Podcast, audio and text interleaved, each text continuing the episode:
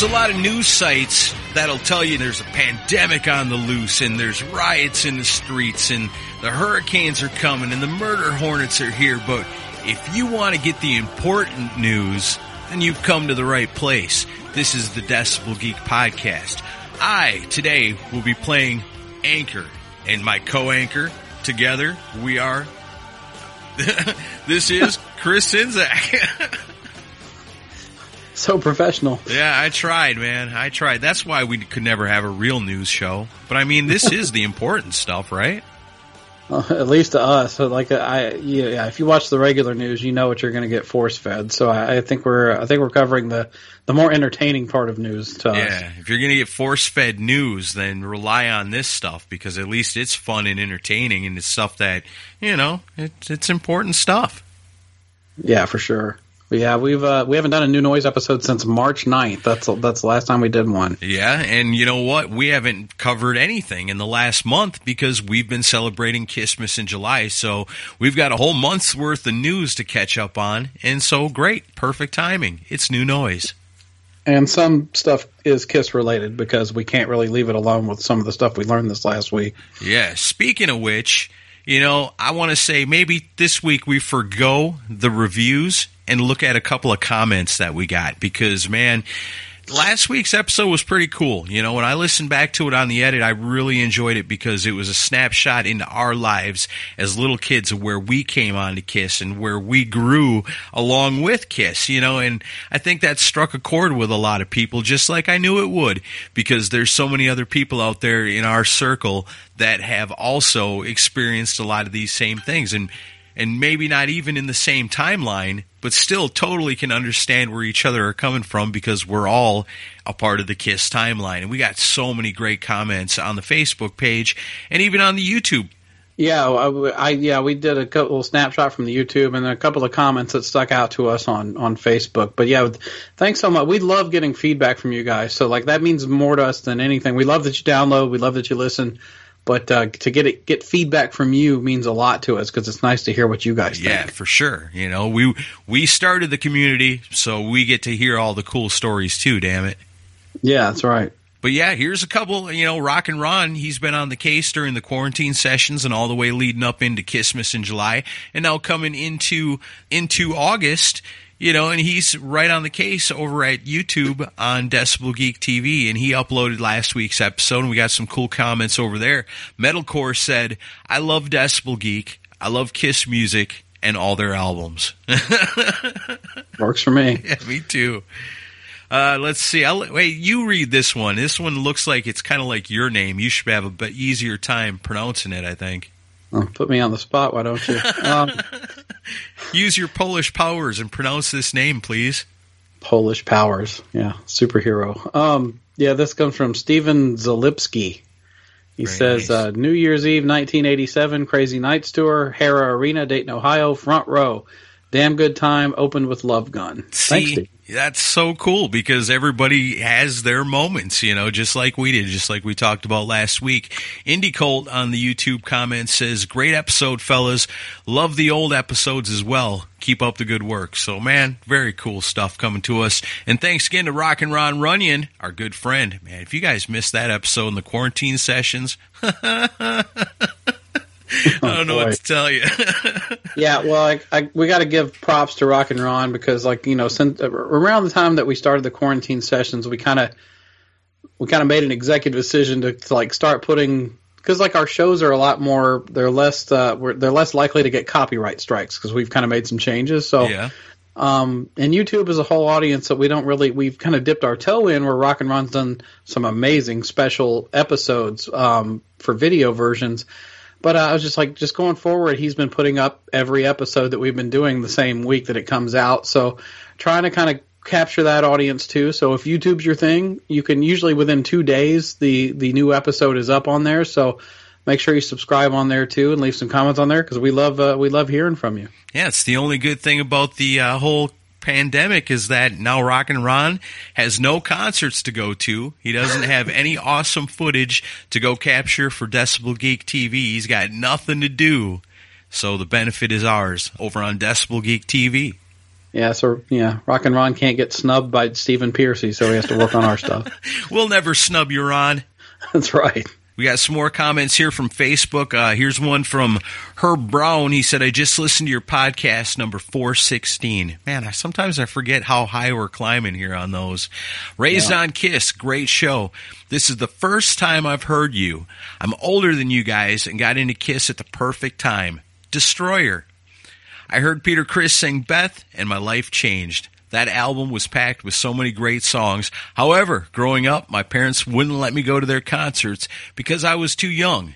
So my first concert was 1984 when I was a senior in high school, no makeup. So when the reunion was announced, they weren't playing in Omaha, so I got tickets for Kansas City Kemper Arena, obstructed view. Didn't matter. I finally got to see my boys together again. Love them to this day. But like you guys, I disagree with them about certain things. But we finally got them into the Hall of Fame, and it took long enough. That's a good one from Herb Brown. I like that. I'll always love hearing from new people that just now discovered the show. That's a trip, Um, man. Hey, Herb, check out the archives, baby. There's all kinds of stuff for a Kiss fan. Yeah, and props to you for seeing them in Kansas City at Kemper Arena. I saw a lot of great shows when I lived up there.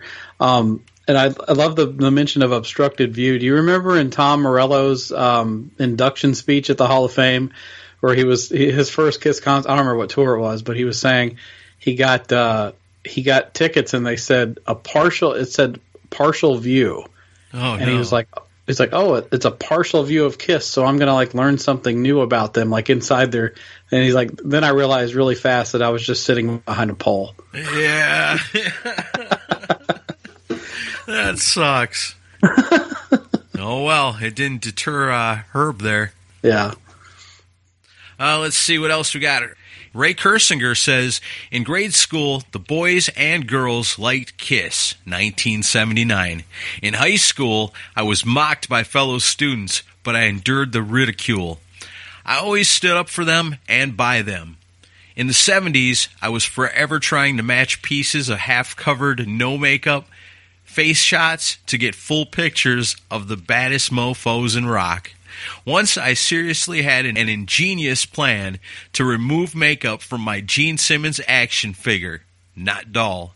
The plan fell through, and my Gene had a peach colored nose. That's as far as I got. I was going to be the first person to unmask a Kiss doll. Uh, I mean action figure. I love that. See, but I could totally relate to stuff like that. yeah, you had to get very industrious back then to try to figure out what they looked like. Well, So- and then, like I said, that reminds me of like taking the the uh, double platinum album, opening it up, putting a piece of paper over the top of it, and trying to shade lightly with a crayon or with the side of a pencil or something. Yeah. Well, that's like we always get. Anytime we've had people on the show that that were around in the '70s and knew them, you know, off stage, it's like it, even to this day, even though we all know what they look like, it's still kind of mystical to imagine. Wow, you saw Kiss in 1975 and they didn't have makeup. It just still blows me away. You know. Yeah, just the same way like when pictures are released, like newfound stuff. It comes up every so often, you know, with a lot of different bands. But with Kiss, when a picture comes up that you've never seen before, but it's them like hanging out backstage, or my favorite ones are like where they're wearing the costumes but don't have the makeup on, you know, those are Right. so badass. And it's just something, I guess you just have to be a Kiss fan to get it. Yeah, yeah, that stuff's gold for me. I remember like the some of the first uh, well, Kiss the History book had some photos of them unmasked in the '70s, and then the even before that, I think, yeah, before that, um, the Kiss My Ass home video. Remember that where uh, you know Paul is talking, showing pictures of him and Ace with beer steins, wearing Oh, yeah. you know not wearing makeup. Yep. You know, I remember that was just blow that blew me away at the Yeah. time. So cool. All right, one more. Darren Hunt, he says, great episode. You talked about the Nashville show being the day after the show where the drum tech filled in for Pete. Well, I know a tribute band drummer who they had come in. He was backstage in full makeup and costume, just waiting to see if Pete was going to do it. As we all know, he did. He said it was still a great experience and they treated him great. That's cool. Yeah. Yeah, and that that kind of surprised me because I'd never heard anything about that before, and I went ahead on the comments and I said I asked him was it Steve Clark because Steve Clark was a I want to say he was in Larger Than Life. Maybe it was a different tribute band, but he's kind of like known as the Peter Criss tribute drummer, next to Andrew Scambatti, of course. Yeah. Um, and and Darren confirmed that it was. So Oh, wow. honestly, that's a story that I don't think is out there in Kiss land. So that might be something we look into because that could be a because like I didn't know they had somebody waiting in the wings at the Nashville show. So that's interesting. There you go. Write it on the calendar for July of 2021. Hey Steve, did you do this? Yeah, well come back in a year and talk to us about it. Don't do any other podcast until 2021 in July, and we'll be waiting on you. Very cool. Well, thanks to everybody that leaves us reviews, recommendations, or just comments. You know, like like Chris said, you know, that's so cool to us to be able to see that you know we're doing our part to round up all the rock and rollers, get them all together, and get talking about rock and roll again because it's still important to us. It's never gone away, and it's still as good as it's ever been.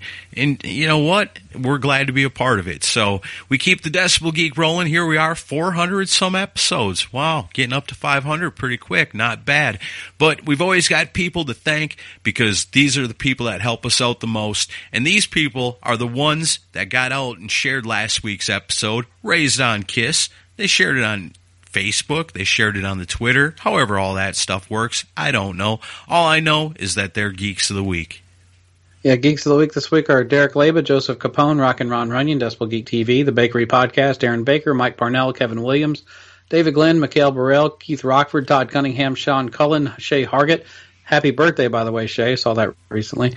Mark Alden Taylor, Freeform Rock Podcast, Andrew Jacobs, Jeff Taylor, and Obscuria Podcast, Eladio, Jared Norlander, Doug, Alan Deshawn, Paul Kane, Stick Stickman, Vet Halen, Gerardo Picciarallo, Chris, Chris Vickery, Brad Kalmanson, and as always, The, The Mooger Fooger. That's right. Those are our people. They shared, retweeted. I told you all about it before. That's how you become a Geek of the Week. If you want to become one of these prestigiously awesome people, all you got to do is the same with this week's episode.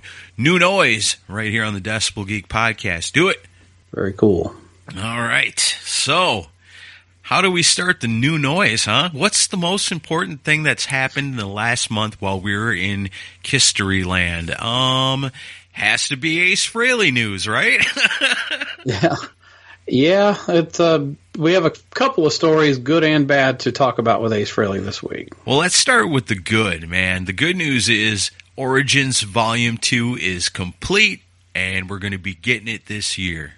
Yep, it's um, I'm excited for this. I I overall like the track listing. We'll go over that in a second. Um, and he released a, a, a first single from it.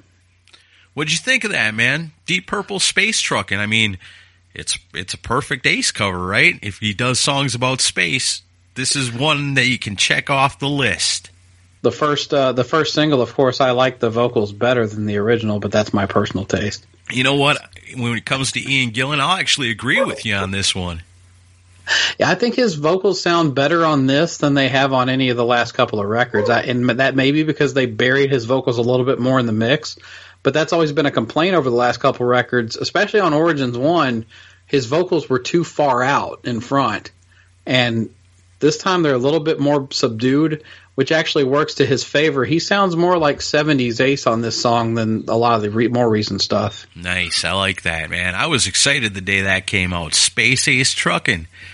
Gotta love it, man. What? Let's go through the rest of the track list. What's all going to be on there?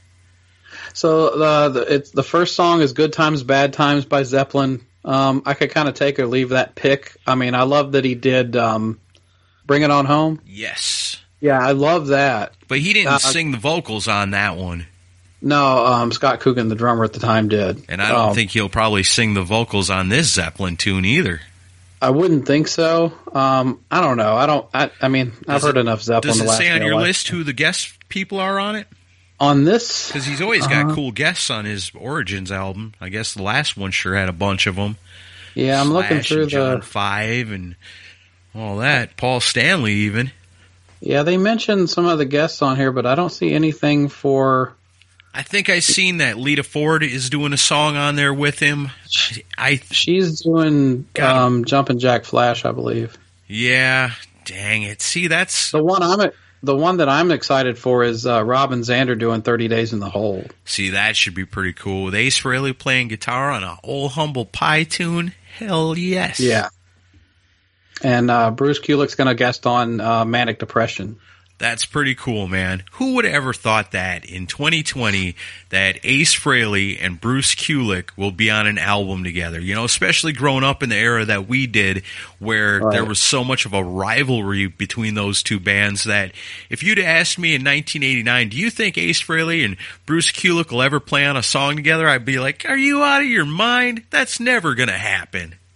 Right. Yeah, I I'm excited for, to hear what that sounds like because I know Bruce is a giant Hendrix fan also. Yeah. So that'll be cool. I don't, and like John Five's guesting on it, but he's doing two of the songs I'm not really that excited about. He's doing the Beatles' "I'm Down" and Cream's "Politician." They're okay songs, but I don't know. I would have picked something else. Eh, they're a little bit different. I mean, if you're going to do a Beatles song, it's not like one that everybody does, you know, and that was kind of some of the complaint about Origins Volume 1 was, you know, White Room, Street Fighting Man, you know, uh, Right. especially Wild Thing and Magic Carpet Yeah. Ride. Those two are the two worst songs on the album. Yep. It's got a lot to do with the fact that you've heard them a million times and everybody covers those songs. So if he's going to pick a Beatles tune to do, I think I'm Down's a good one for him.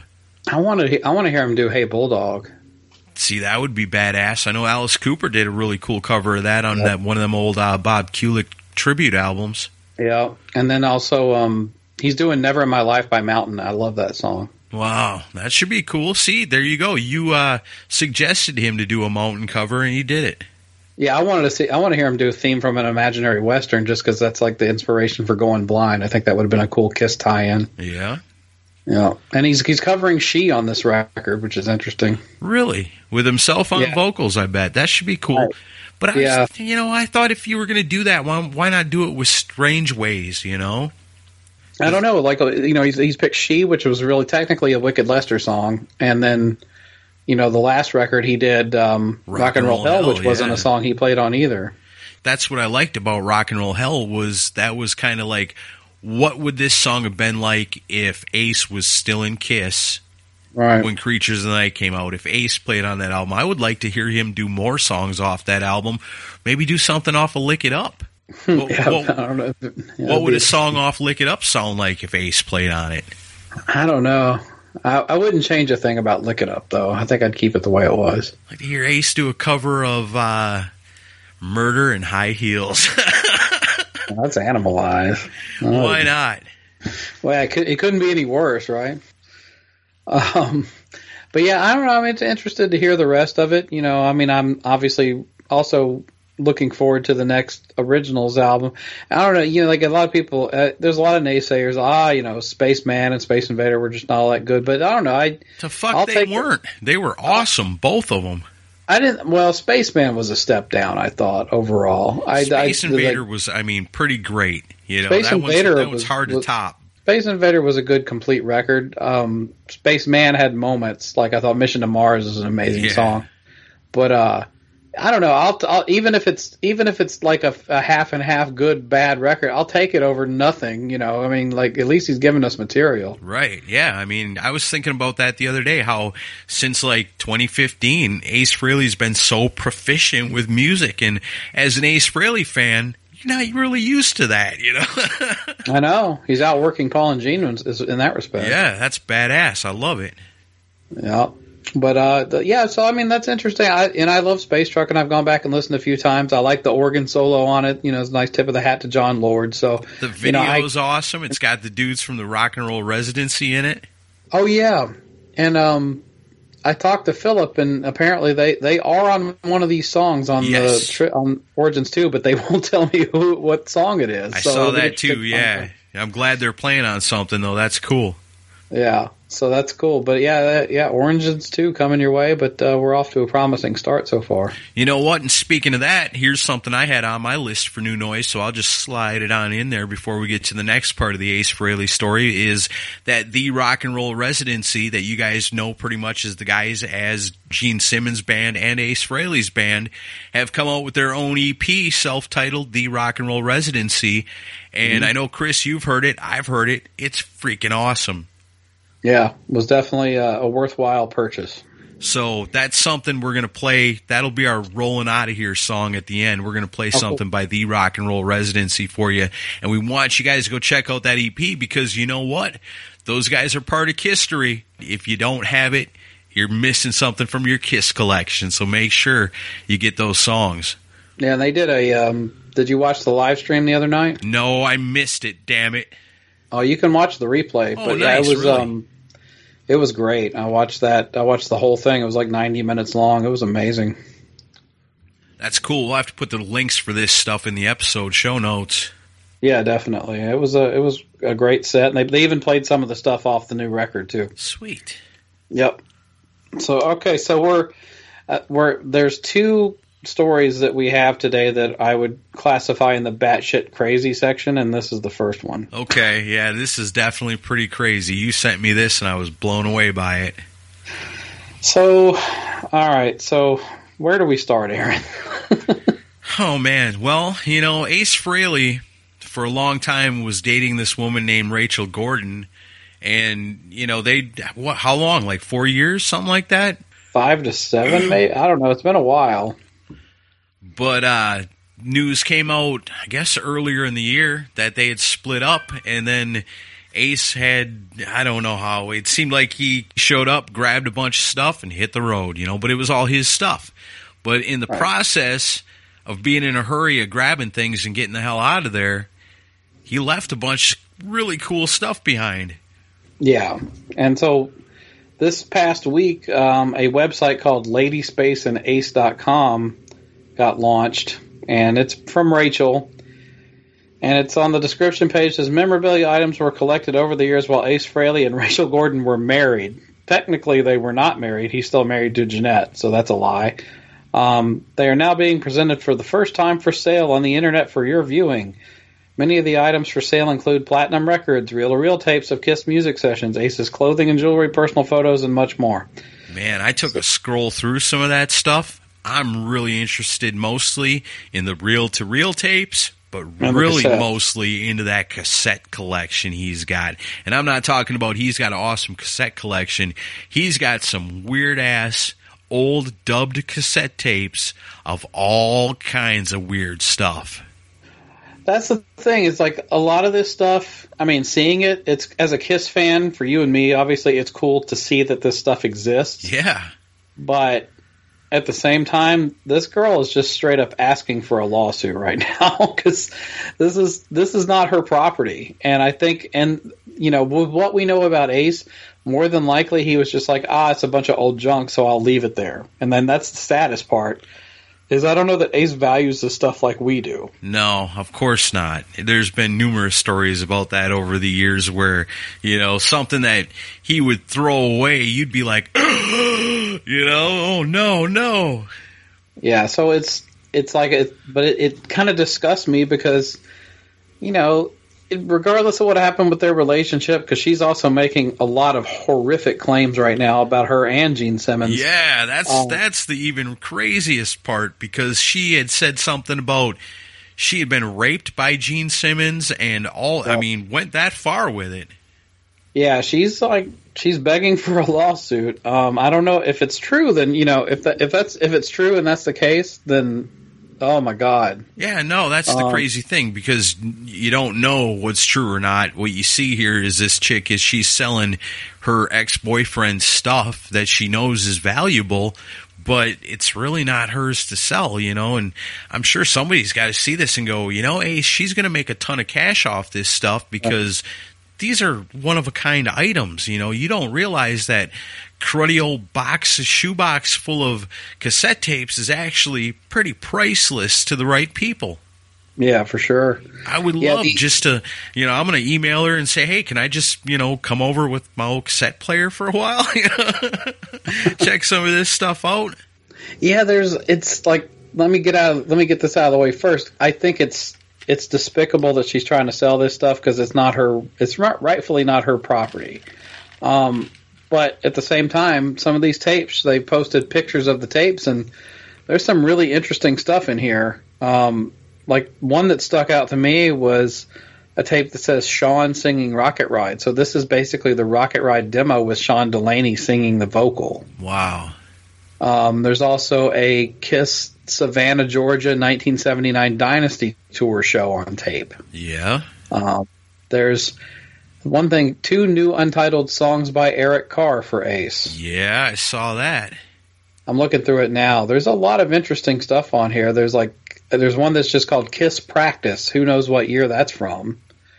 Um, there's a copy of The Elder on here, so I guess maybe Ace didn't throw it out of his car when he heard it.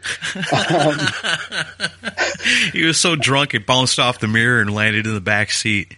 right. There's also um, a Kiss Dynasty show from Atlanta on tape, Wow. which I don't, I don't know if these shows are. Ava- I don't collect a lot of audio Kiss stuff. I used to, but not so much anymore. So I don't know if that's actually like commonly traded or not. But I know a guy named Um, Gary Cap that's kind of a historian on that stuff of what's, you know, audio wise what's available out there. I wonder if that's on his list.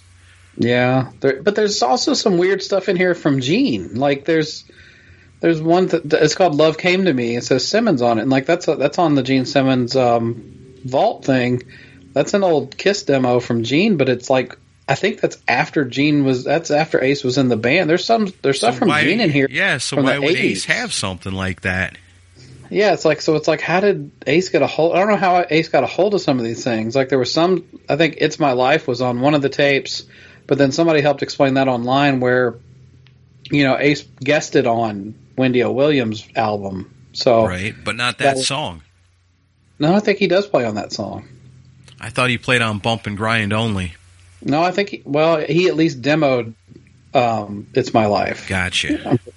But then there's a tape here. There's "Secretly Cruel," "Hello, Hello," "So Many Girls, So Little Time." That's what those are Asylum demos. Right, So, I don't know. I, Secretly get how Ace does that, that. means one of two things then. Either that song's been around for a long time, or how the hell did Ace get himself a Gene Simmons tape of songs that he was thinking about using maybe for Asylum? Yeah, I guess that's possible because like Gene and Paul would also sell other people their songs. So that that maybe that's the explanation for it. Yeah. Maybe can't- Ace, you know, give me some help here. Yeah, and there's a Eric Carr live from the night. I don't know what that is. Toe in the line. Huh. Uh, there's there's a lot of weird stuff in here. There's 80 stuff too. Then there's there's like three message. There's two uh, two uh, tapes that are me- answering machine messages. I wonder what's on those. So basically, the bottom line here is if you're a rock and roll millionaire and you swoop in and buy all these things, you're a bad person unless you release it all on the YouTube for free so we can all hear it. Then you're cool. well, well, and I mean, like you know, with if it was Gene and Paul, I would probably be like, you know, this stuff might see the light of day officially, but with Ace, I don't have much confidence that he would ever release this stuff. See, and that's a shame because if somebody would find these cassette tapes and go, "Holy shit!" You know, is is nobody close enough to Ace Frehley that's a fan enough to go, "Hey, man, you know, we ought to do something with these. We ought to listen to these, bring them in with a computer, see what we can pull off it digitally, you know, and save these things because." Look what Gene Simmons just did with his vault. You know, you like to release the Origins albums, they're cover albums. Those are easy. You know what's mm-hmm. really easy? Compilation albums. And you know what compilation albums sell is when you're releasing stuff that you have a lot of fans and they've never heard any of it. You Right. know? And so then at that point, you know, it doesn't really matter. Like the vault, that stuff wasn't pristine audio like you'd expect out of a studio album, but you took it for what it was because they're old weird songs that you've never heard before, and that's cool. You Yeah. know, so if Ace has got this stuff, man, don't be silly. You got to release it. Make Oh, that here's money. I'll buy it. Yeah, and here's the one that that kind of interests me the most. It's a tape. It's Ace demos, and you can tell that it's from the Dynasty era because Hard Time Save Your Love in 2000 Man is on here, which Yeah. that's interesting alone. But there's two songs that no one's ever heard on here. One's called Insufficient Data, which I'm sure you got the idea from the Kiss Meets the Phantom movie. Oh yeah. And then another one called Backstage Pass. So those are two Kiss songs Wow. that, that no one's heard. That's the one I want. Yeah. I think that interests me the mo- more than anything else on here. To be a billionaire rock and roller. I could buy all this stuff. I just go to people's ex-wives and ex-girlfriends and be like, "What do you got left over from your failed relationships?" I want to see the Well, I wonder- mementos.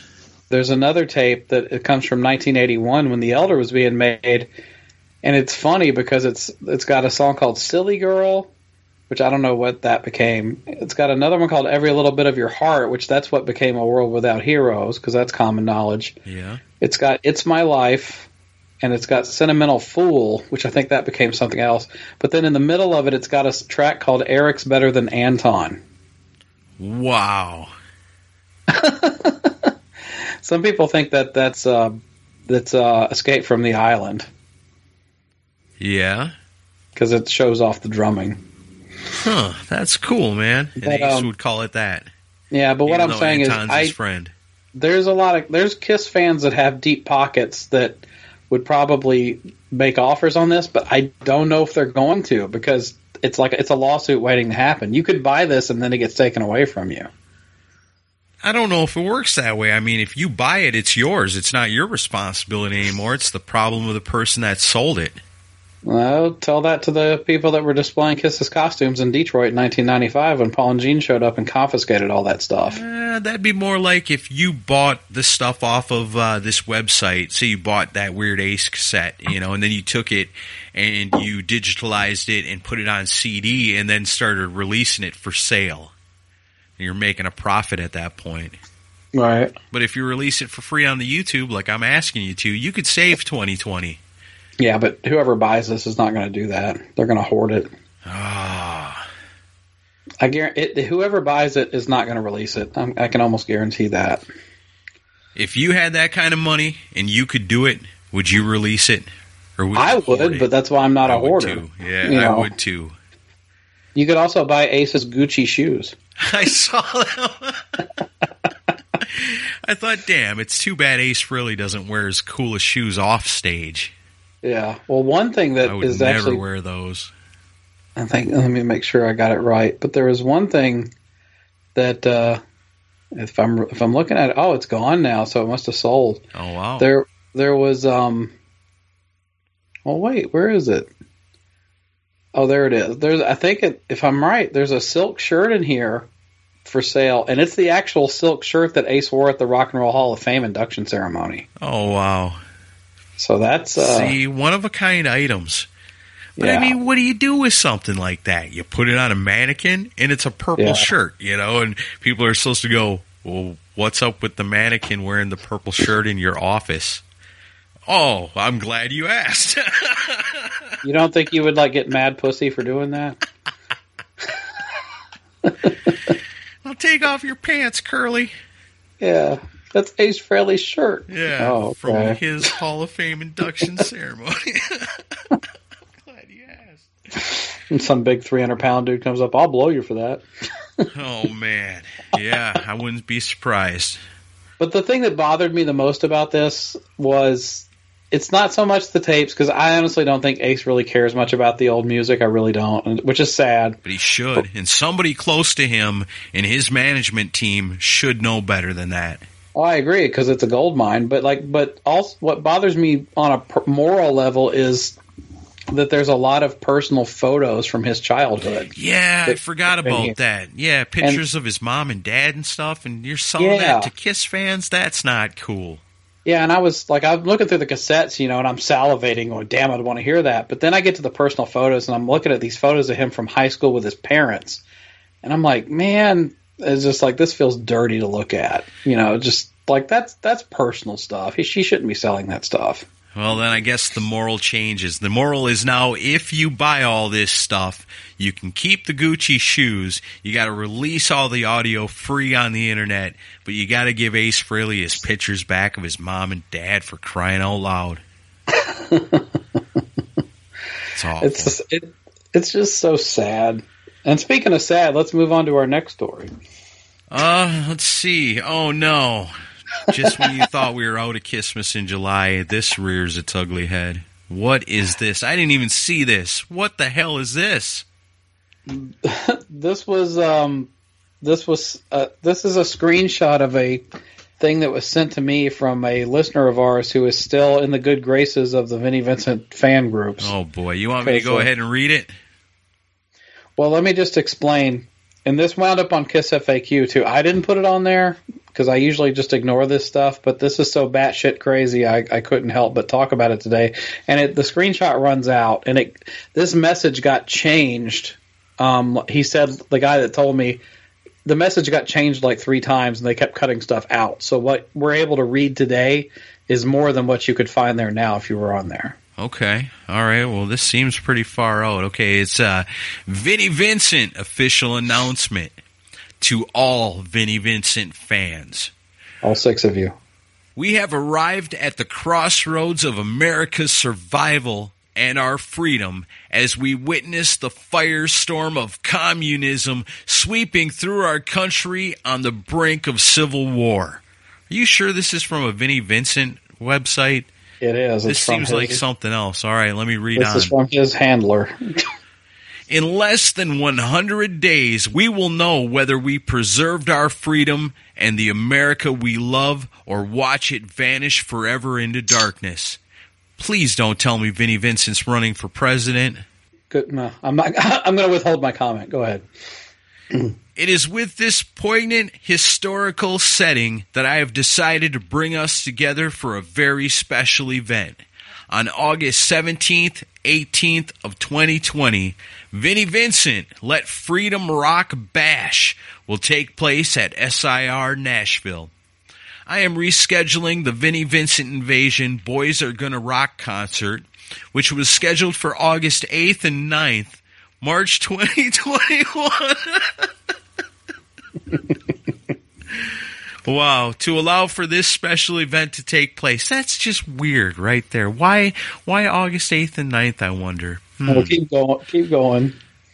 This documentary will be professionally filmed, edited, and released as a DVD set of these two very special days in October, along with a backdrop of America's fight for life and liberty.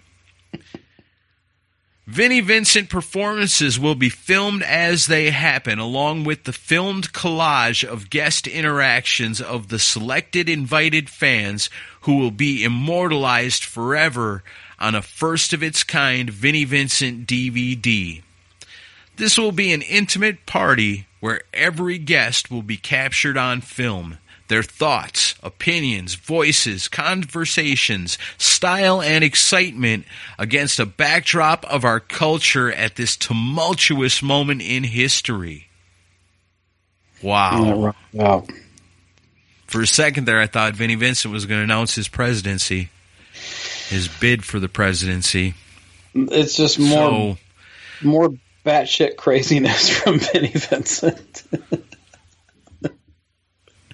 But yeah, no, this fucking idiot. He's like, he- he's weird, wanting man. to. Now he's trying to like push a political theme on top of all this shit, and it's like, you know, and I love the fact that he talks about how. Uh, let me go. Let me find the place again. a firestorm of communism Yeah, Firestorm. He's like, yeah, he's a he's a big right winger apparently. swinging Um, through our country on brink of civil war.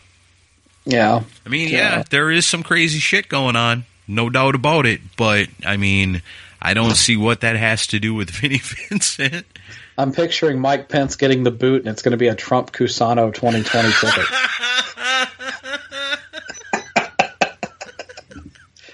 That'll be like thought- that'll be like one of them articles. If Trump does this, it's Biden's election to lose. well, uh, if the- he gets my- Vinnie Vincent as his running mate. yeah, Trump Cusano 2020. Oh my lord! But uh, I like the the part where it goes um, a film collage of a film collage of guest interaction of the selected invited fans who will be immortalized forever on a first of its kind DVD. It's like, well, it's easy to film everybody when there's five people at the event. You know, there's there's going to be no problem with social distancing at, at his party. I'm sure. Boy, no, I guess not. It's I got don't know. plexiglass on the other side of the salad. That's all. It's so it's so ridiculous, man. And like he like you know, he, and you probably I didn't even tell you about this, but like he had he had the thing he had booked for August was a Vinnie Vincent Invasion concert, but he he hasn't announced he hadn't announced anybody that was going to play with him, and you know damn well that Mark and Mark and Dana alone would not do it. And Uh, then and even if they did, it wouldn't be at a little tiny rehearsal space. Oh. Mark will never work with him again, and Dana will never work with him again. Bobby's Bobby's his only shot at getting somebody from the invasion involved. Maybe Robert, but it just you know. Don't So he was going to plan to do that I just August. got a feeling like if the money was right and you don't have to talk to him at all, no interaction, all he's doing is playing his guitar parts. That's all he's got to worry about. You don't even have to speak to him ever. He, you get off stage on this side, he gets off the stage on that side, and that's it. And the money was right, they'd do it. yeah, but it doesn't work that way with Vinnie. No, it sure don't because he'd he'd ruin the restraining order immediately.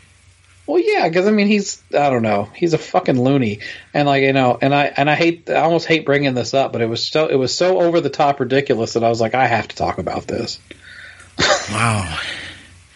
Well, there you have it. In less than 100 days, we will know whether we preserved our freedom in the America we love or we watch it vanish forever into darkness, according to Vinnie Vincent. Uh, I'm just gonna listen to Motorhead. All right, so what's up next on the news desk? So this is something that we haven't been able to get to because we haven't done a new noise in so long, but it's kind of been the talk of the rock industry lately, and that's the feud between Chris Jericho and Sebastian Bach. Have you been following this? Yeah, yeah, I saw some of that.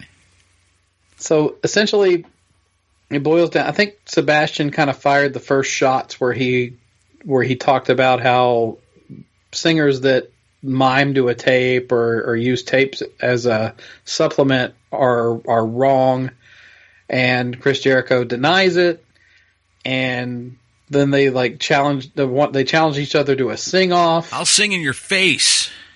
Yeah. and uh and it's uh it's this is I hate to I hate to side with Sebastian on this, but I'm going to have to. Well, I mean, because then Jericho, which, you know, I'm a huge Jericho fan and I'm a huge Sebastian Bach fan. Sebastian Bach don't like us. I don't never understood why, but he don't, you know, so but still, you know, it's one of those things where even Chris Jericho said, you know, this this thing from Sebastian just kind of came out of nowhere and Sebastian was somebody that Chris Jericho supported, you know, he openly was always a fan of Sebastian Bach, you know, and so I kind of can feel where Jericho's coming from in that because you know what? We went through the same thing with Sebastian Bach. We never did anything but say good things about him. And for whatever reason, then it comes down to it, he hates our guts. Yeah, we don't know why. So, you know, Well, yeah, we we get it. I mean, we do, but it don't make sense. Yeah, well, he's the one person on planet Earth that doesn't like Michael Wagener. Right? so, you know, it, it boiled down to basically Michael Wagener intimated, and that's a big word like gymnasium, that um, that it was that it was hard to work with Sebastian in the studio to record Skid Row. There's a lot more we could share on the show than what we did, um, right. but we're not going think, to. But still, I think when he says that, what he meant was, you know, fuck, man, listen to Slave to the Grind. You know, what human being is going to, are you going to easily be able to pull those vocals out of? You know, you, you're much better off starting with a Sebastian Bach than you are me, you know? Yeah, well, and like Michael was always very complimentary of of Sebastian, and like anyone who anyone who was around at that time, I mean, Sebastian, he was the high watermark in those days. Oh, I mean, he was his vocals. Even if it took multiple takes to do vocal, and there's no shame in that. That's normal for recording rock records. And the other But- thing about Sebastian Bach too is, is, you know, vocally he's aged pretty well. You know, he still sounds pretty damn good considering the songs that he's trying to still sing. Oh yeah, and then like no, he's he can't sing like 1990 Sebastian anymore. But that's I mean, that, who's going to hold that against him? But like, Right, he's held up better him- than most. Yeah, I mean, we, you and I went and saw him at uh, the Mercy Lounge a couple of years ago, and he was great. Yeah. you know, I mean, yeah, there, there was a little bit of echo added on to certain vocals and stuff that helped kind of gave him a little bit of uh, assistance, but at the same but at the same time it was live vocals. I was I will say that. Yeah, Um, no doubt about it. But at the same time, him picking on Jericho is kind of also kind of pathetic though because it's like. You know why do you have to pick on this guy? Because are you, I don't know. I just think Sebastian is bored at home personally, but um, it's a thing where he challenged he challenged Jericho, and, and but this is the thing: if you watch footage of Fozzy, it looks obvious that he's using tapes. I mean, it doesn't seem doesn't seem hard to figure out to me. Well, and see, that's the thing that I've always said about Jericho. Like, the first couple albums are really great. But, like, the last album that came out and a lot of the stuff leading up to it, man, there's a lot of robotics on his vocals on those There's albums, you know. And I think I think that Chris Jericho's got a pretty damn good voice, and I like his voice clean, you know. Just like same with Ozzy, you know. Ozzy's great. We all love Ozzy, but the Ozzy that most of us prefer is the stuff that was before, like the robo vocals that we get nowadays.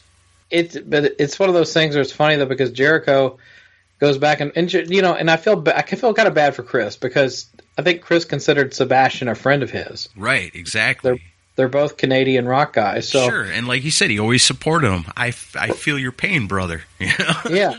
And Sebastian took shots at him. At the same time, I'm, it's one of those things where I can kind of see both sides of this because I I do kind of agree with Sebastian where it's it's not cool to use tapes and stuff. I mean, if you want to be authentic, but Sebastian's also a massive hypocrite in this front because just a year or two ago, Sebastian was defending Paul Stanley, going, "He doesn't use tapes. He's really singing." It's like, give me a fucking break, Sebastian. Paul Stanley is definitely miming to tapes. So, like, why is it okay for Paul but not for Chris Jericho? I don't know. It's weird for sure. But for Chris Jericho, there's a highlight to it. Because along with us, you just made Sebastian Bach's list. You're in good company. But like Sebastian, I, I respect the man's talent. He's a great performer. I love all the early Skid Row stuff. I love Angel Down. I even like Kicking and Screaming. Yeah. Not as good as Angel Down. No, Angel Down is a freaking awesome album. Yeah, I mean that album, pound for pound, stands up to the Skid Row stuff in my opinion. Oh, yeah. But um, but I don't know. He's just he's still that overgrown twelve year old man, and like it's like you you know we interviewed Rachel, and Rachel kind of explained it to us. He's just like, would you want to work with that every day? And I honestly wouldn't. So like you know. Rachel and Snake own all the they own most of the publishing for those Skid Row stuff, so they can they can make the money off the songs anyway, whether Sebastian's in the band or not. So it's like, yeah, we'd all like to see it happen, the reunion happen, but it's not going to if those guys can make the lion's share of the money without dealing with him. I wouldn't want to work with the guy either, but That'd be the same thing as like we were talking about with like the Vinnie Vincent invasion. You get off on that side of the stage, you get off on that side of the stage, you never speak to each other.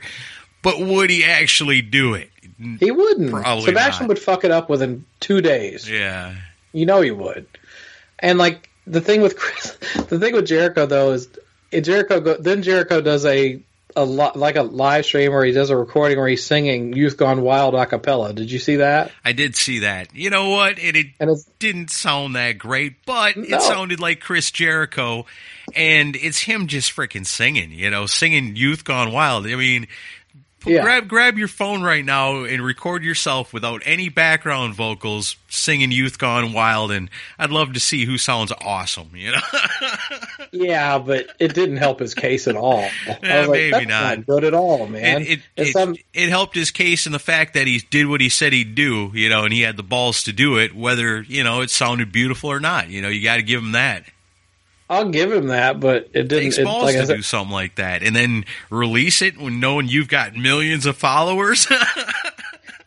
I don't know. I man. love it. I It's like this is a case where if, I, if I'm Sebastian, I'm like, really, that's your best shot? I mean, come on, you know. But then like his bassist, Sebastian's bassist, because a lot of people are thinking this is a work, but his bassist is like, too. no, yeah, it's not. It's not because staged. because Jericho's a wrestler. Everybody assumes, oh, this is two buddies, you know, trying to No. work everybody. You know, And I've heard a lot of friends of ours in the podcasting world say, "Oh, it's got it's obviously a work," and I'm like, "But it's not though, because you know, if if it's a work, then then Jericho on alone is doing it to his own detriment. So it's like, you know, why would he agree to participate in a work that's claiming that he's doing fake vocals with Fozzy? Because that hurts Fozzy's business.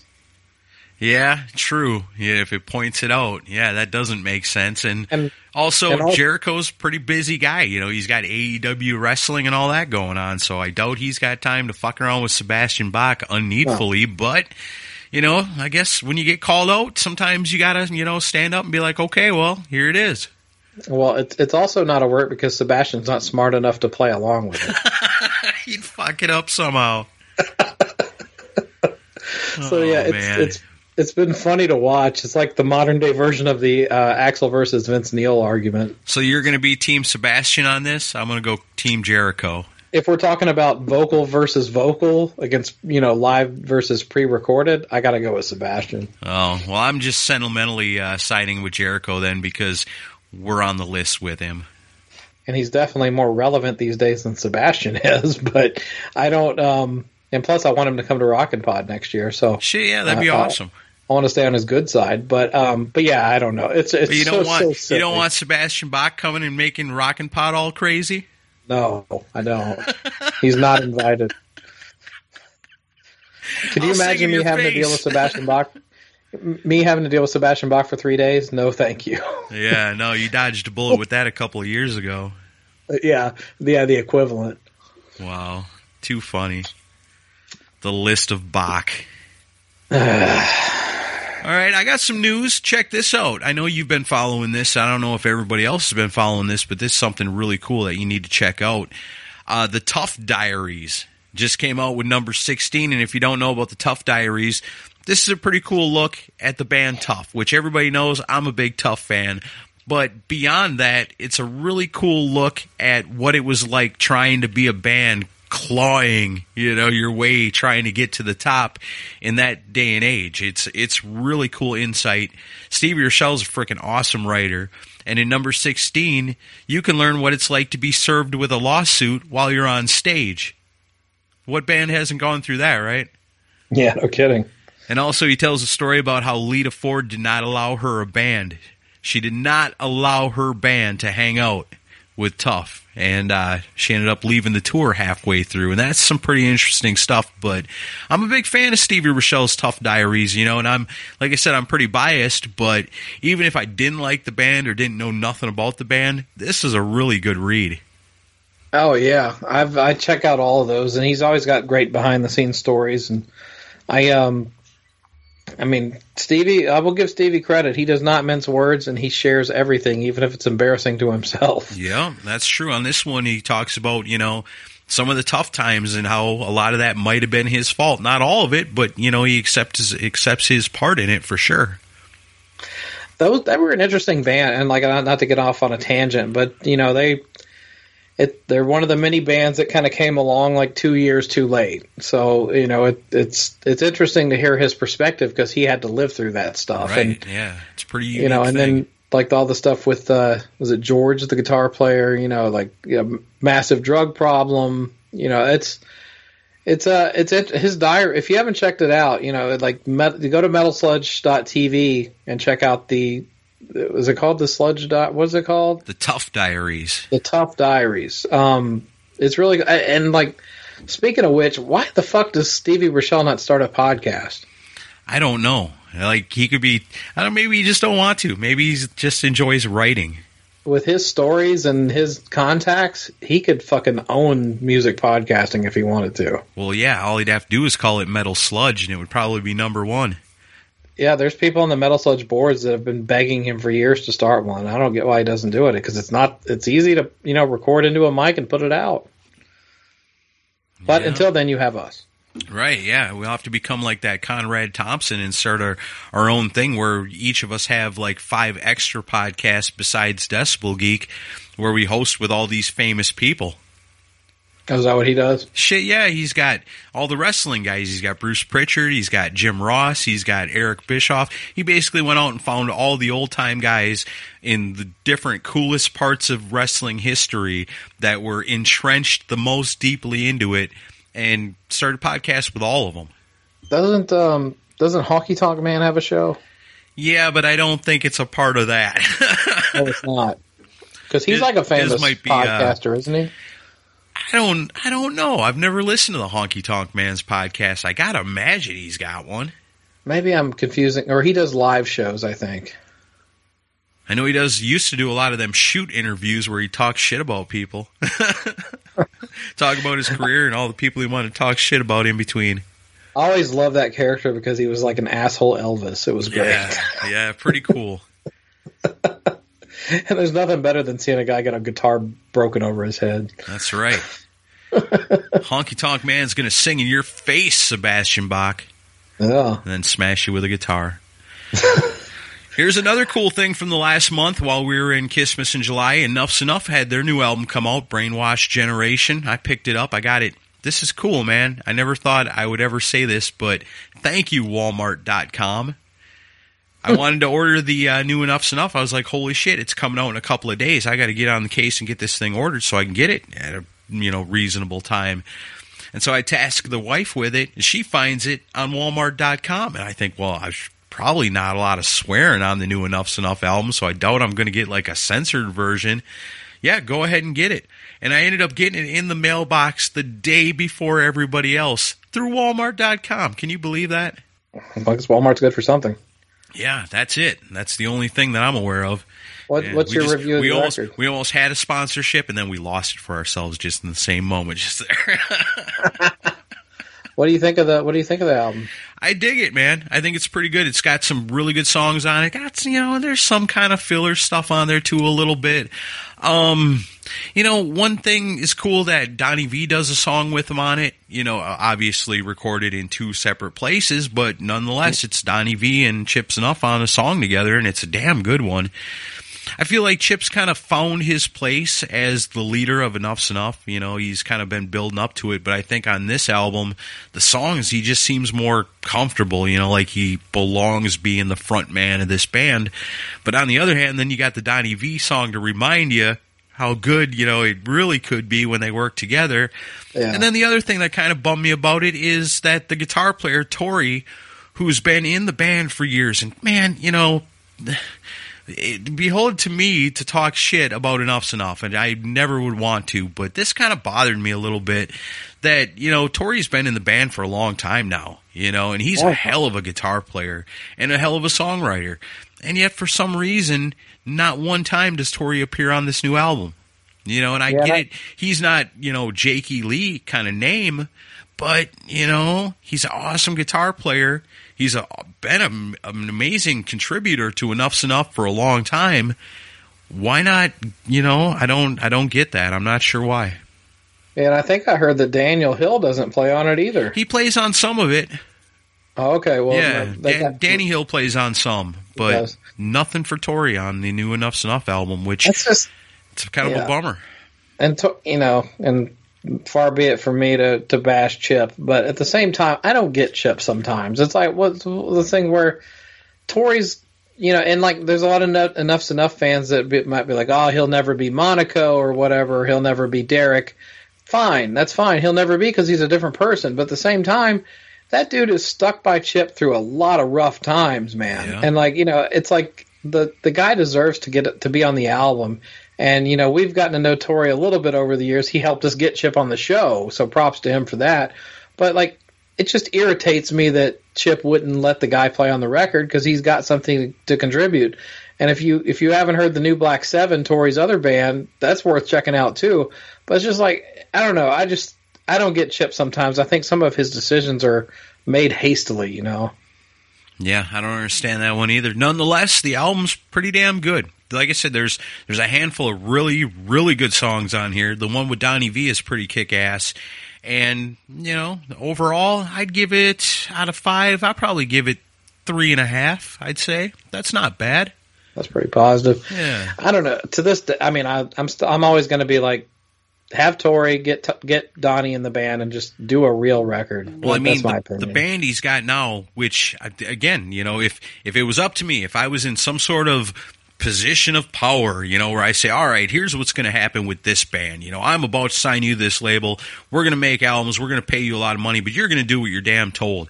Donnie Vie's back in the band. Chip, you're working with him writing songs. Tory, you're in there writing songs with him too. And Danny on drums. I mean, you already got the band. Chip has got the band. The only thing Yeah. missing is Donnie, you know? And I agree. They're always they're always going to be stronger together. And it's always fun, I think, to be able to pull in, you know, like Ace really does it on his Origins albums, pull in special guests to sing songs and do different things on the album. That's always a lot of fun, and it's cool to associate with other musicians that you respect and stuff. But man, you know, there's something for a band coming together. And I know a lot of these songs are the songwriting credits. Tory's got a few on this album, you know, and as along with, along with Danny, and uh, you know, so they had a hand in in creating the songs. So I don't know. There's something about a band that's together. They write the songs together. They go in the studio together. They go out and tour together. You know, that's a that's something special there. You know, so I don't yeah. know. Damn it, Chip! You've got a great band. Don't let them go to waste. Yeah, I mean that the. The, the, regardless of your and my fandom, the, the the appeal is limited on a on a mass scale. So it's like they should probably make smarter decisions, in my opinion, right now. Yeah, I think so too. So, uh, you want to talk about Overkill? Uh, yeah, I'm always good to talk about Overkill. So I thought this was cool. Uh, Overkill drummer Jason Bittner's confirmed to BODS Mayhem Hour in a new interview that the band is hard at work on a new studio album. Says technically we were supposed to already be done with it by now if the world hadn't changed back in March. Um, but now, due to the fact that we're not pushing for a re- release that quickly, it's given us a little bit of time to hone the songs a little better and spend some more time and whatnot. Right but on. so there's about seven songs out of eleven demos that they have. I don't know about you, but if there's anything during this ridiculous time that we're going through, um, I would love a new Overkill record because they are the most consistent thrash band on the planet. Shit, yeah, and you know what the the headline of this article here is no surprise that Overkill is hard at work on a new album because that's the way Overkill is. I mean, if they're not hard at work on tour, they're hard at work on a new album. And that's just the way they are. That's the way they operate. They're constantly putting out new albums. But the thing is, is the albums they come out with are really good. You know, they're some of the best stuff. That, I mean, Overkill's got a long career and a discography just loaded full of great thrash metal albums over the years.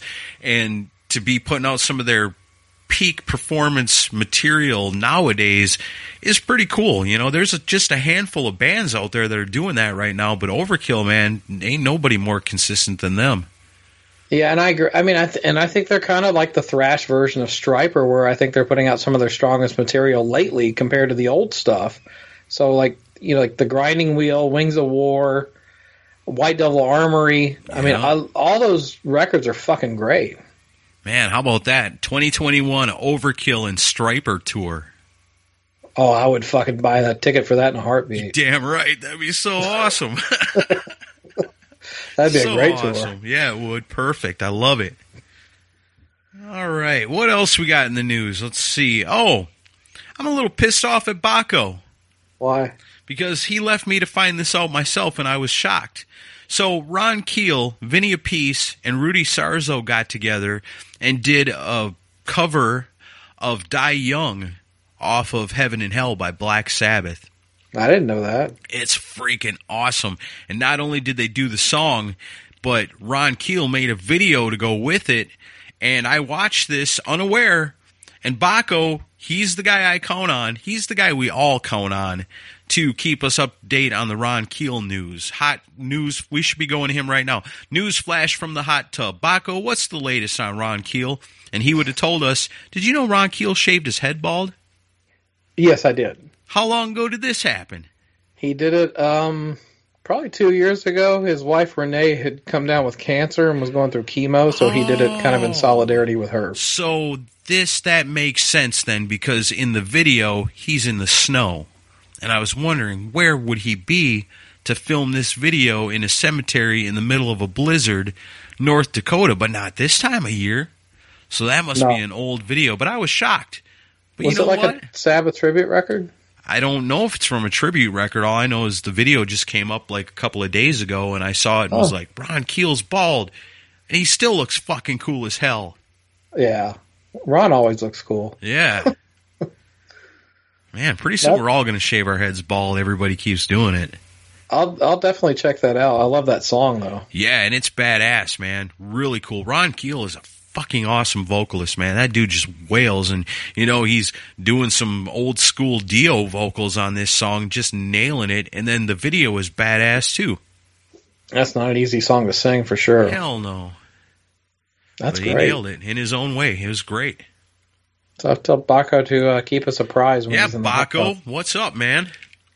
oh, coming to you live from the hot tub. There's nobody there. So I talk. Can we talk about the uh, a Black Crow story? I know they're not really our normal thing. Sure, why not? So did I don't know. I I listened to the audiobook that Steve Gorman, who was the drummer for the Black Crowes, put out. Did, have you checked it out? No, but ever, I've heard from multiple people that's something I definitely need to do is listen to that because as far as like a or interesting rock and roll story, it doesn't get much crazier than that. I'm told. So like people that listen to this show, they like that we can pull the behind the scenes stories out and everything, get kind of to the nitty gritty on stuff. Steve Gorman's book, I can't remember the name of it right now, but um, check this thing out because he does not pull any punches. It's like one of the most brutal, honest rock bios I've ever read, and uh, oh, it's called "Hard to Handle: The Life and Death of the Black Crowes." So, um, so in the book, and like there's a there, this is an update story that I sent you, but in the book, like so, you remember that I don't know if you remember that, like remember there in the '90s there was a time where Jimmy Page was kind of guesting with them on tour. Yeah, Jimmy Crow and, or uh, Jimmy Page and the Black Crowes, they did a live album together. Right. So like he Jimmy Page was very invested in the band, loved all their music, and went out on tour with them, and they had great shows and everything. Well, in the book, this is like the most ridiculous story, but Rich Robinson, the guitar player, um, who's kind of the boss of the band. It was Rich and Chris, the brothers Robinson, that Yeah. were kind of they kind of were the leaders of the band. And in the book, Steve Gorman claims that um, after that tour, Jimmy Page was tr- basically trying to work with them on doing a record together, where Oh, he would he would help write and produce and everything. And in the book, Steve Gorman claims that Rich Robinson, like Jimmy contacted Rich Robinson, and Rich Robinson goes, "Yeah, well, we've got a lot of songs already for this album, but thanks anyway." Wow. Yeah, he turned down Jimmy Page being a part of their record, and in the book, save those songs for another time, maybe or something? I don't know, but in the book, Steve Gorman recounts wanting to literally go to Rich's house and murder him. Yeah. Is that something like I can't do an album with this guy overshadowing me, you know? That's going to push me. I'm I'm already not the star cuz my brother is the the lead the front man of this band. This is going to push me even further down the totem pole and I'm supposed to be the guy in charge here. Man, yeah, and that's pretty soon I'm going to have to hang out with Steve Gorman. Well, and I think that's where Steve was coming from in the book. But apparently, somebody interviewed Rich Robinson recently, and Rich straight up denied it. He goes, "No, there's no way. If if if Jimmy Page wanted to do a record with us, I absolutely would have done it." But Steve Gorman came back with, "Well, if I had said no to that, I probably wouldn't want to want to own up to it either." Yeah, I I just- suppose not. I don't remember that. But like, yeah, like Jimmy Page, you know, came to him later and was like, "Oh, I was really hoping we could work something out." And and Steve was like, "What are you talking about?" And he goes, "Well, Rich turned me down." And it's like, he's like, "What? We could have done a record with Jimmy Page." Please, Jimmy Page, let's start a band together. Save me from this wreck. Get me out of here. So, yeah, so it's uh that if you haven't read Steve Gorman's book Hard to Handle, it's definitely worth your time because it's got some amazing stories in it. I got to check that out. You're not the only person I've heard that from. Yeah, it's it's. I'm not even a giant Black Crowes fan, but I I listened to it twice. I enjoyed it so much. Right on. Yeah. Have you heard about this thing Dawkins got coming out? Uh, well, they did out something really recently with like old songs. Is that Yeah, what that's what I'm talking about. The Lost Songs, 1978 to 1981. That's coming out on August 28th. It's it's old, old Dokken's stuff that was never released, but it looks like George Lynch is on some of it. And I gotta imagine if some of these songs are the German tunes, like around that era, you gotta It's Don think Dokken solo then, right? you got to think that, yeah, that's what I think. Because if you think like the late '70s, that would have been Don Dokken before it was actually the Dokken that you come to know and love in the United States. You know, a few years later. Right. So I wonder if Michael Wagener's got his hand in any of that that stuff. Because I know he Oh, spent good they question. spent a lot of time together in that era. Yeah, I got to imagine Michael's probably involved in some way for that. But I'm interested to hear these songs that are like I don't know. Dokken's kind of one of those bands that it's like Whitesnake. You know, people didn't know really a whole lot about Whitesnake unless you were old school until they came to America and got on MTV, and then they were superstars. Dokken, same thing. You know, Don Dokken had been out there doing stuff for years, and even the incarnation of the band that would come to be had been slugging it out for quite a while before they finally got on MTV and started getting some exposure and stuff. So, Yeah. you know, there's always like the the early European versions of some of these bands, and Dokken's got some stuff coming out that I don't think anybody's heard before. That's pretty Yeah, cool. I definitely want to check it out because there's some really good stuff in, in that from those days. And it's funny you mentioned Dokken because um, there's a show called Good Company with Scott Bowling that I, I do the I produce the audio version of the video show that he does, and he did a he did a like a roundtable thing with Brian Head Welch from Korn, um, Morgan Rose from Sevendust, and Rich Ward from Fozzy Right on. where they're going through their favorite '80s rock records, and and Brian held Brian Head Welch's one of his picks was Dokken's Tooth and Nail, Nice. And they all just kind of gush over George Lynch and and and Dokken's, and I, that reminded me when you and me met Brian at the film screening, we we brought up because at the time we were trying to court him to be the guest at Rockin' Pod, Yeah. and uh, he had mentioned Dokken, how George Lynch was an influence on him. So I was like, I told Scott, I'm like, I'm so glad he brought up Dokken because that kind of verifies what he told us that George Lynch was an influence on him. Yep. That's cool, man. I like that. Yeah. But yeah, I just I Dokken's man that Dokken's one of the more underrated '80s bands that there is, in my opinion. And then, if I'm not mistaken, I think they also have a new album in the works of actual new music too. Well, I don't know if I'm as excited about that. I mean, have you seen the recent footage of Dokken's playing live? Uh, is he injured or something? Well, his his arm is fucked up from surgery because he says he can't play guitar anymore. Not that Don was ever much. I mean, I heard Don was a great guitar player back in the early days, but Yeah. His vote by his vocals are bad. It's just he's uh his voice is shot. Um, did you hear this news about Ellefson?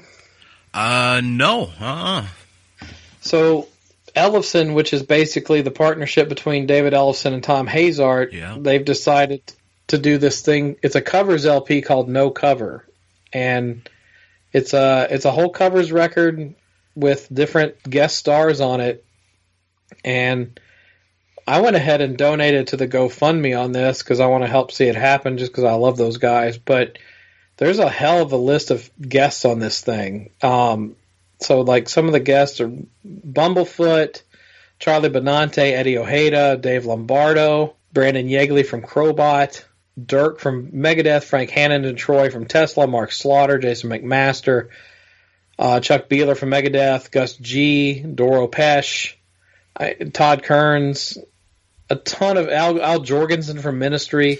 You know, And- I, I hear stuff like this, and I think, you know, Bob Kulick invented all this. He was the guy that made the tribute albums where the artists didn't even have to be in the same room. You know, you'd have the core band would record the songs, and then you'd send them to the lead guitarist that you're having on here, or the bass player to record over, or the singer then lay the vocals on, and then they send it all back to Bob, and he puts it all together. Those guys in those old tribute albums, they're not all in the same studio together. That's the way it was back then, and now it mm-hmm. seems like that's the way everything is.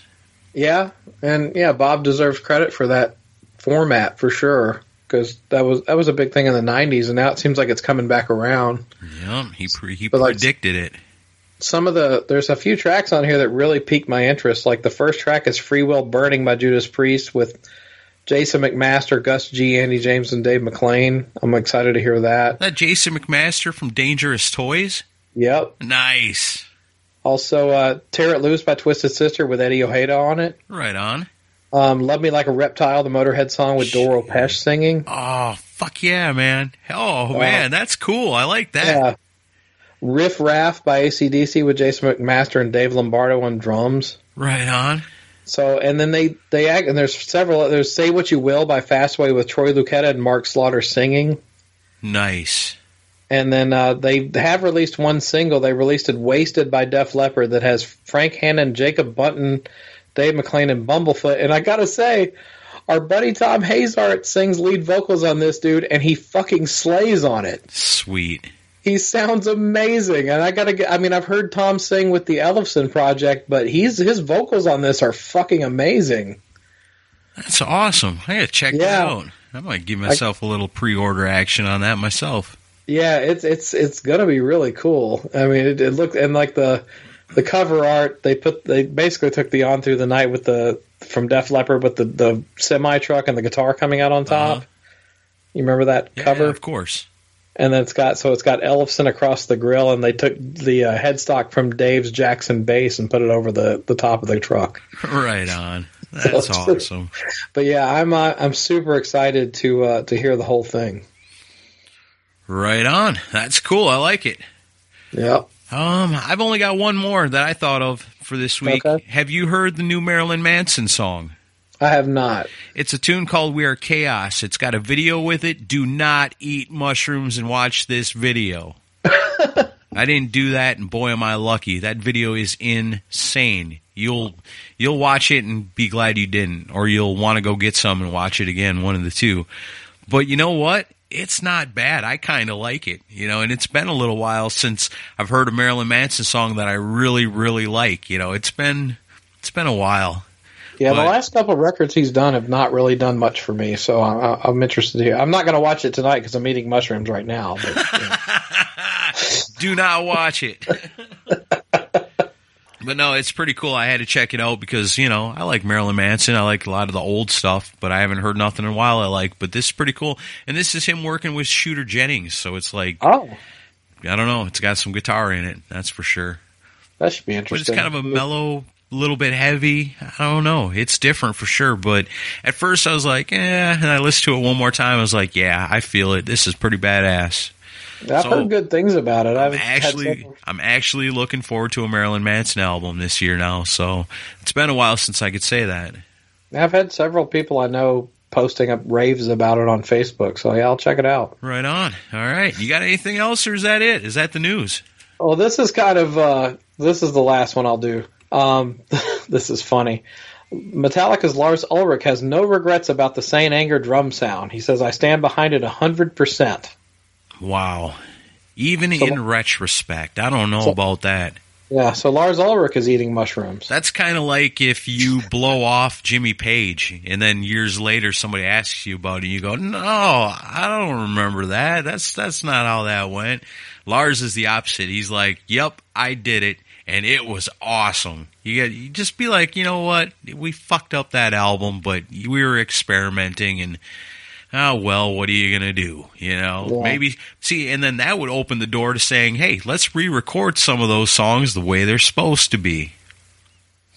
I don't know, but like uh, you know, there was an interview with Bob Rock like a week or two ago where he was defending it too. Well, and he And was like- saying that's what he was saying was that you know they were looking back on some of their earlier stuff and some of the sounds, some of the ways that they would capture the sound, and one of the things was what they'd done with the drums. And once it was set up and he got it, he was like, "Yeah, this reminds me of something, you know, some kind of throwback."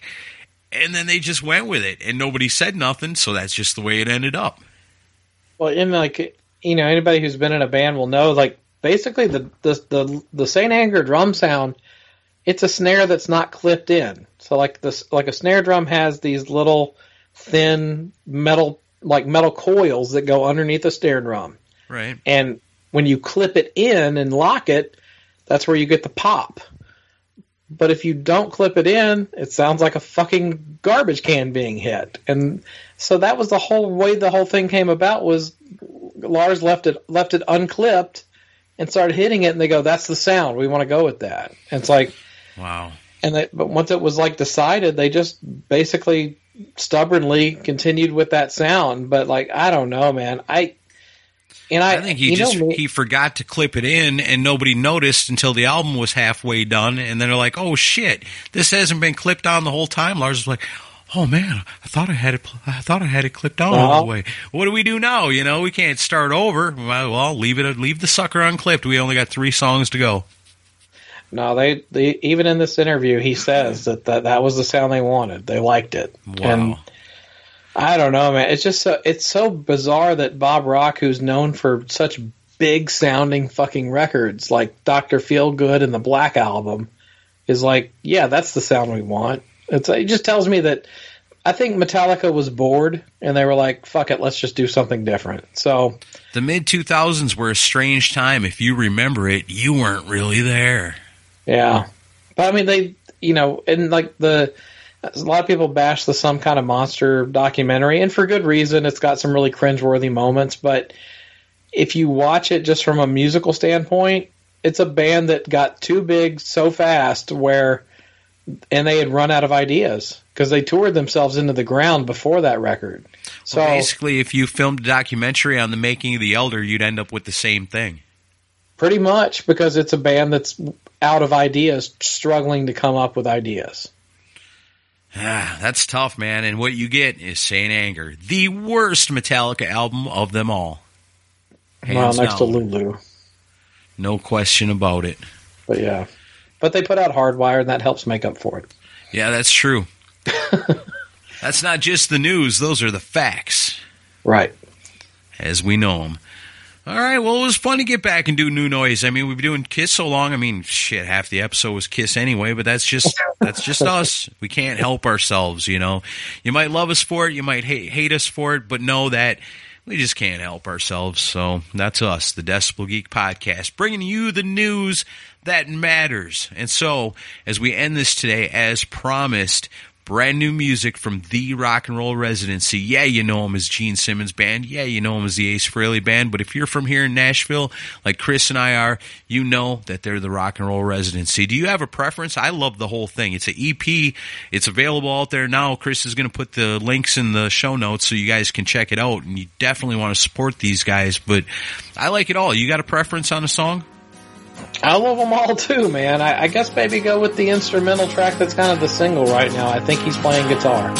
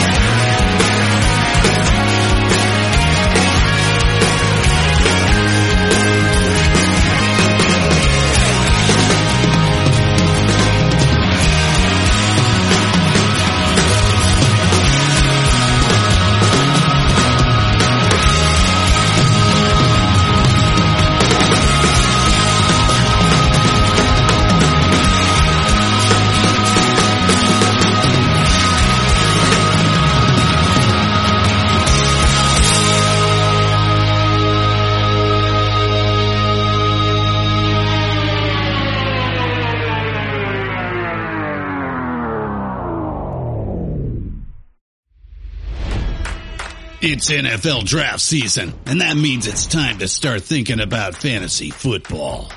FantasyPoints.com features industry-leading experts and prognosticators using proprietary hand-charted data to help you score more fantasy points. FantasyPoints.com is the place to go for whatever kind of fantasy football you play. Whether you play fantasy football, daily fantasy sports, or do a little bit of everything, Fantasy Points has the meticulously researched content to guide you to victory.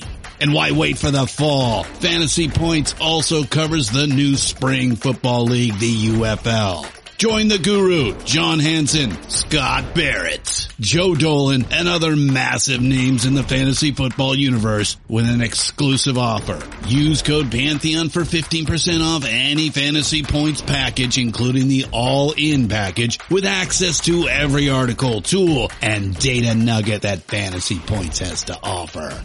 That's fantasypoints.com and code Pantheon for 15% off at Fantasy Points. Fantasypoints.com. Code Pantheon. Score more fantasy points.